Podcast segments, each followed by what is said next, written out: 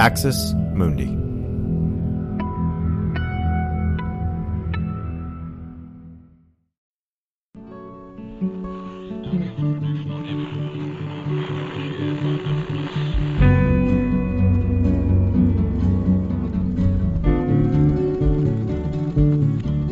Welcome to Straight White American Jesus, hosted in partnership with the C A P Center at the University of California, Santa Barbara. My name is Brad Onishi, Associate Professor of Religious Studies at Skidmore College, and I'm here with my co-host.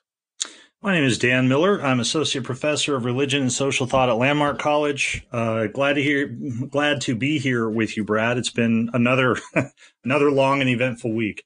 It, it really has, and it you know it, it felt like Saturday was this moment of jubilee, uh, people in the streets, people dancing, people celebrating. And then we just sort of moved into the, the, the week here, and Trump has refused to concede. And there's been this full on assault by leading, you know, top Republicans, senators, Mitch McConnell, Rubio, Cruz, the, the normal suspects, along with a kind of media blitz and a very poorly constructed legal blitz uh, in the courts on the part of Trump to sort of talk about, you know, things like Uh, a stolen election and fraud and all this kind of stuff. So, you know, it, it's one of those things where a lot of folks on Twitter, Dan, have, have talked about how even when you are able to excise a malignant narcissist from your life or an abuser from your life, uh, they're they're always trying to haunt you, you know, and they're they're always trying to sort of come back uh, into your sphere in any way possible. And that sense of relief is always sort of uh, provisional. So uh, I think that's where we are now.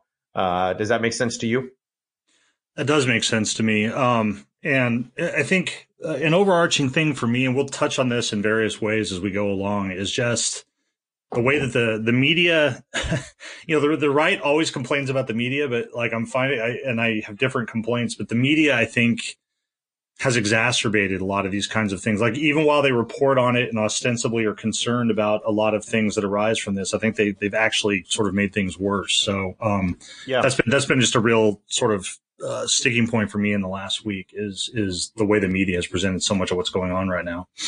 Well, let's let's set that up. So I think today, friends, we want to get into a bunch of stories. Uh, unfortunately, a lot of them are still about Trump, so uh, we're going to unpack some of that. But we're going to talk about the loss of religious support uh, for Trump and the ways that that really helped Biden.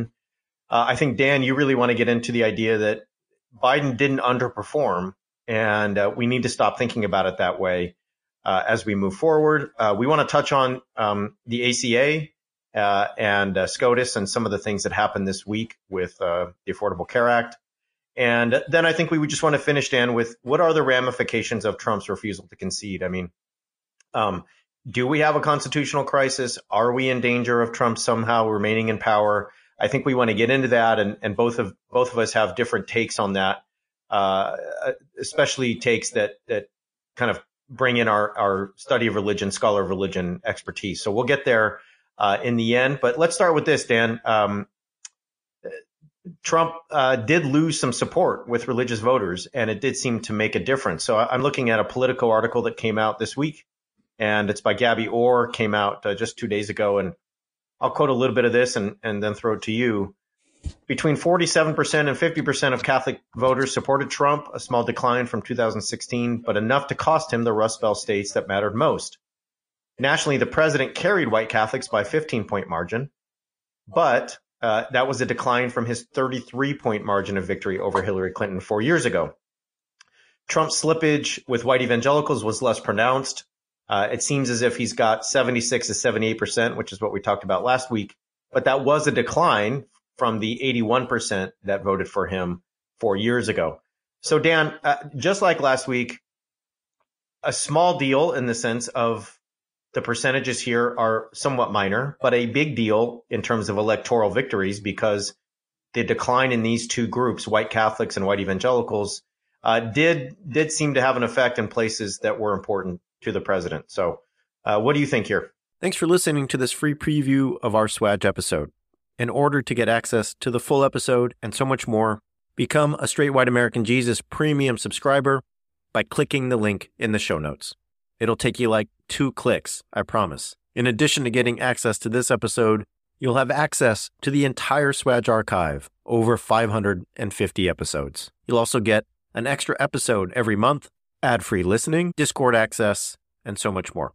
All that for less than six bucks a month, and it helps us keep our flag up and continue to safeguard democracy from religious nationalism, extremism, and rising authoritarianism. Check it out.